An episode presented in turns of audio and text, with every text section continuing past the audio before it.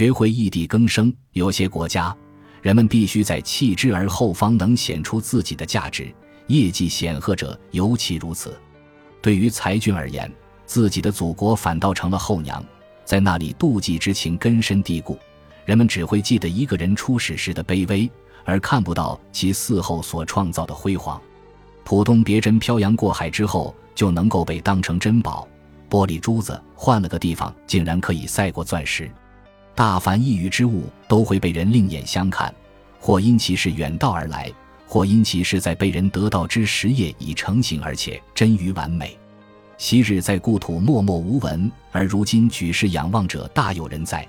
受到同胞和外人的尊崇，同胞因为是远观，外人因其来自一邦。